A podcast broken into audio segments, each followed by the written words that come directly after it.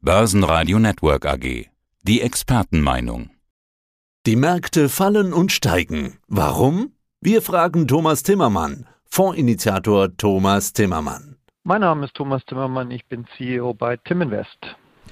Die Berichtssaison ist es, die momentan für gute Stimmung an den Börsen sorgt. Man hat sich ja durchaus davor gesorgt, dass steigende Rohstoffpreise, Lieferkettenschwierigkeiten, Materialengpässe, all diese Themen, die wir in den vergangenen Wochen hören, dass das den Unternehmen ja zu schaffen machen könnte. Bisher klingt es nicht danach in den Ausblicken. Das ist ja das, was in einer Berichtssaison sowieso immer spannender ist als die alten Zahlen. Ist die Berichtssaison Treiber, also eher Treiber als Bremsklotz für den Markt? Ja, auf jeden Fall. Ich glaube, in der Summe kann man sagen, dass die Berichtssaison sehr gut läuft. Viele Ausblicke und auch Berichte kommen besser rein als erwartet. Und davon lebt natürlich die Börse. Und das sieht man auch an der Börse, weil wir haben ja in Amerika quasi schon wieder fast neue Allzeithochs im S&P 500, Nasdaq noch nicht ganz. Und auch in Europa hat sich die Börse ja wunderbar erholt und das, obwohl wir natürlich schon extrem hohe Rohstoffpreise haben. Also wenn man sich zum Beispiel mal den CRB-Index anschaut, der so die 22 gängigsten Rohstoffe zusammenfasst, dann ist das ein Index, der wird zurückgerechnet bis ins Jahr 1980. Der steht jetzt bei knapp 569 und war in der Spitze im Allzeithoch vielleicht bei 575. Das heißt, das sind Stände, die haben wir zuletzt vor Ewigkeiten mal gesehen und das ist schon bedrohlich. Man kann auch nicht sagen, dass das jetzt einfach nur ein Wiederaufholungsprozess wegen Corona ist. Also wenn man sich den gleichen Index mal anschaut seit 2017, dann war der im Hoch bei 450. Kurz vor Ende 2019, also vor Corona, war er bei 400 und im Moment ist er bei 568. Und wenn man sich natürlich die Rohstoffe dahinter anschaut, zum Beispiel äh, das Öl, was uns ja alle umtreibt immer noch, dann sind wir bei knapp 85 Dollar. Das sind auch Ölstände, die haben wir zuletzt 2014 gesehen, vor sieben Jahren. Also die Frage ist halt einfach, ob die rein fundamental gesehen jetzt nach vorne gerichtet, ob die Rohstoffpreise, wenn sie nachhaltig oben bleiben, nicht doch am Ende die Gewinnmargen drücken. Was ja auch dazu kommt, ist, dass wir immer noch diese Lieferkettenprobleme haben, wo wir nicht wissen, wie lange sie anhalten. Hängt natürlich an Corona. Corona nimmt gerade wieder zu. Und wir haben bestimmt auch inzwischen steigende Löhne. Und das sind ja alles Dinge, die Unternehmensgewinne langfristig belasten. Also möglicherweise steigende Löhne und steigende Kosten, diese Lohnpreisspirale, vor der ja auch immer gewarnt wird. Dazu ist Materialknappheit natürlich auch ein Grund, dass dort die Preise steigen, äh, Angebot und Nachfrage, das alte Spiel des Marktes. Ja, und das alles kann man ja zusammenfassen unter dem Thema Inflation. Und auf die Inflation schauen dann wieder die Notenbanken. Besteht denn die Gefahr, dass die Notenbanken schneller die Geldpolitik straffen könnten aufgrund dieser Inflation? Bisher betonen die ja immer diesen Transitory-Begriff. Ja, Konsens am Markt scheint zu sein, dass diese Preiseffekte alle nur vorübergehend sind und wie von alleine einem, spätestens in einem Jahr wieder verschwunden sind und deswegen die Notenbanken sehr vorsichtig sein können mit dem Tapering. Die Frage ist, ob das wirklich so sein wird. Die Frage ist auch, ob man zurzeit wirklich noch negative Zinsen braucht. Also warum braucht man eigentlich zurzeit negative Zinsen? Wissen Sie das? Ja, Krisenmodus der Notenbanken, also das Einzige, womit man oder womit mir meine Interviewpartner regelmäßig erklären, warum die Europäische Zentralbank, zum Teil habe ich gehört, nie wieder, das ist ein Begriff, den ich überhaupt gar nicht fassen kann, aber auf jeden Fall ganz lange die Zinsen nicht anheben wird, ist ja die Verschuldung. Deshalb ist ja auch Inflation, wie man hinter der Hand immer sagt, gewünscht, damit äh, ja nicht nur das Geld weniger wird, sondern auch die Schulden weniger werden. Einziges Argument, was ich für niedrige Zinsen bei der EZB habe, ist hohe Verschuldung. Ja, aber die Verschuldung zum Beispiel dieses Jahr in Deutschland ist niedriger als erwartet und auch langfristig wird sie eher abnehmen. Also ich stelle mir schon die Frage, wenn man jetzt auch die jüngsten Prognosen für die Wirtschaft reinnimmt. Also heute Morgen kam mir gerade die Regierungsprognose rein. 2021 wurde gesenkt auf 2,6, aber dafür soll es 2022, also nächstes Jahr, über 4% Wachstum geben. Andere Institute hatten das sogar auf 4,8% im Laufe des Monats gehievt. Daher nochmal die Frage, also Krisenmodus, ja, aber die Krise ist doch jetzt überwunden und wir stehen doch vor einem tollen Wachstumsjahr. Also warum braucht man Negativzinsen? Ich glaube, das ist eine Frage zurzeit wo zurzeit alle Marktteilnehmer davon ausgehen, ja, das wird ewig so weiterbleiben, diese lockere Geldpolitik. Aber sollten die Preiseffekte, über die wir geredet haben, anhalten, dann wird es sicherlich eine Diskussion geben, warum man sich eigentlich jetzt noch negative Zinsen gönnt. Und den Rest können Sie sich ausmalen.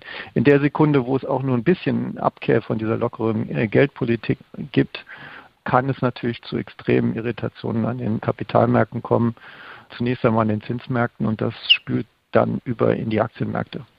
Wobei in den USA ja schon die vorsichtige Ankündigung und Vorbereitung dazu läuft. Da ist eigentlich nur noch eine Frage, wann es losgeht mit dem Tapering. Das Tapering wird ja vorgestellt vor den Zinsanhebungen, so will ich es mal sagen, vorangestellt. Da ist dann nur noch die Frage, wann geht's los und wie schnell und wie kräftig geht's los. Könnte das schneller gehen als erwartet? In den USA ist diese Frage, warum brauchen wir eigentlich überhaupt noch niedrige Zinsen, ja offenbar schon in der Diskussion vorangeschritten. So will ich es vielleicht mal formulieren.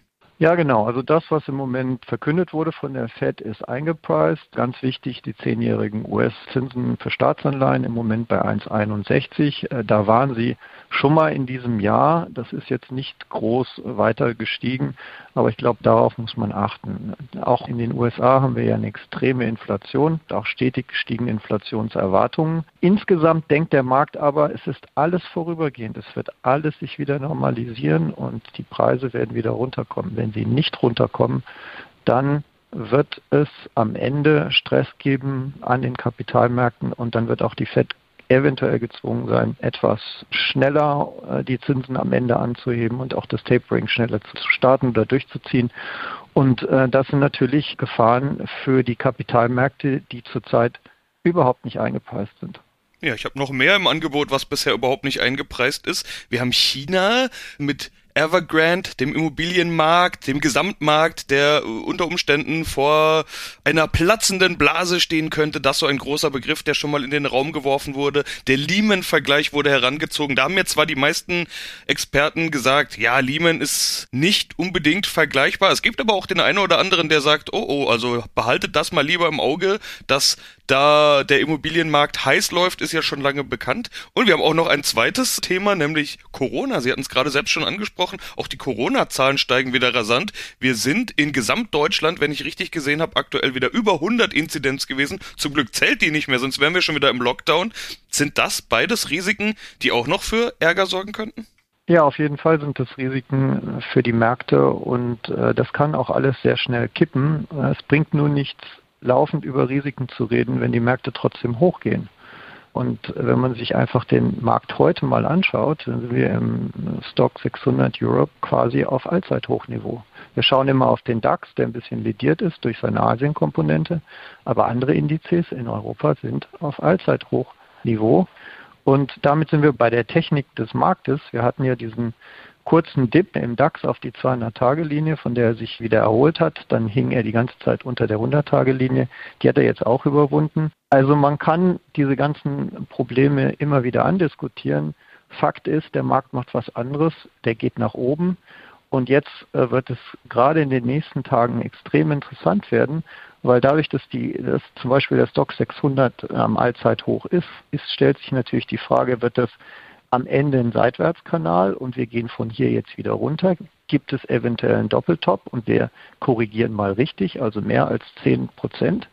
Oder aber macht er ein neues Allzeithoch und dann gibt es eine Etage obendrauf und die wär, könnte dann deutlich mehr sein als drei bis fünf Prozent. Insofern bin ich der Meinung und so managen wir ja das auch im Tim Invest Europa Plus Fonds.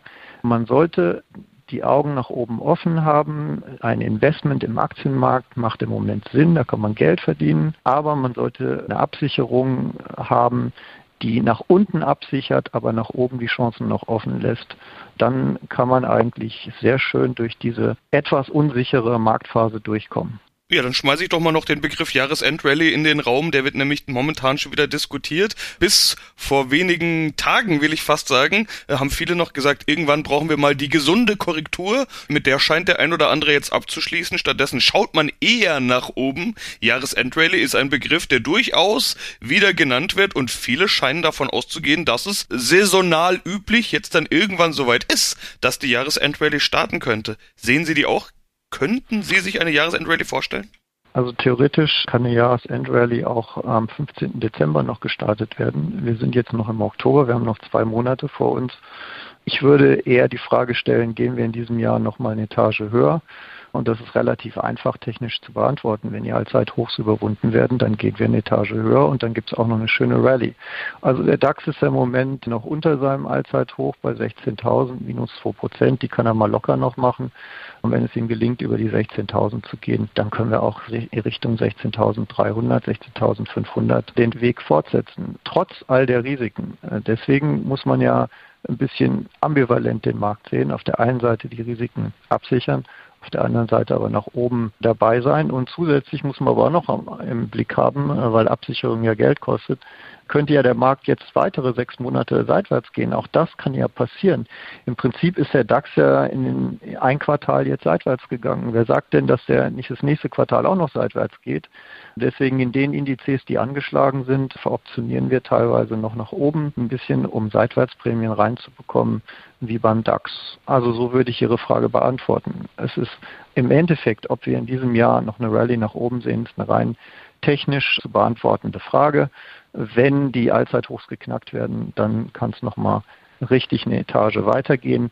Und das Gleiche gilt ja auch für alle anderen Märkte, die äh, durch die Liquidität geboostet werden, wie zum Beispiel der Bitcoin-Markt, der steigt ja auch immer weiter, wo sich auch jeder fragt, was soll das? Äh, macht das überhaupt noch Sinn? Ja, der steigt halt weiter. Ich will zum Abschluss doch nochmal die Frage nach der Absicherung explizit stellen. Klang jetzt ja grundsätzlich optimistisch für den Markt, aber die Risiken sind eben da. Absicherung kostet Geld, haben Sie gesagt. Deshalb diskutieren wir ja auch immer darüber, wie ausgeprägt die Absicherung ist. Nachdem wir jetzt so lange die Risiken erklärt haben, gehe ich davon aus, dass sie voll abgesichert sind. Ja, genau. Also nehmen wir den DAX, da sind wir bei 15.700 abgesichert. Wir haben Put-Optionen an der Oryx mit Laufzeit Juni 22 gekauft. Und die, wie gesagt, werden finanziert dadurch, dass wir wiederum Call-Optionen verkauft haben, gleich einen kleinen Teil bei 16.300 und auch jede Woche ein bisschen was veroptionieren, um einfach ein bisschen Seitwärtsprämien reinzubekommen. Der Stock 600 Bereich, der ungefähr 42,8 Prozent ausmacht, also Stocks Europe 600 ETFs, der ist auch per Juni 22 abgesichert. Dort veroptionieren wir aber nach oben gar nichts, weil der Index viel zu stark ist. Wie gesagt, der ist auf Mahlzeithoch, der ist kurz vorm Ausbrechen. Da macht es im Moment keinen Sinn, etwas drüber zu verkaufen. Und der Eurostox 50, der ist auch abgesichert per Juni 22 und dort veroptionieren wir ein bisschen, weil er noch nicht sein Allzeithoch erreicht hat und in so einem Art Seitwärtskanal drin ist, aber auch wesentlich stärker läuft als der DAX. Herr Timmermann, vielen Dank für diesen Überblick. Ich danke Ihnen, Herr Leben. Das war der Podcast von Tim Invest mit Thomas Timmermann. Börsenradio Network AG. Das Börsenradio für Privatanleger.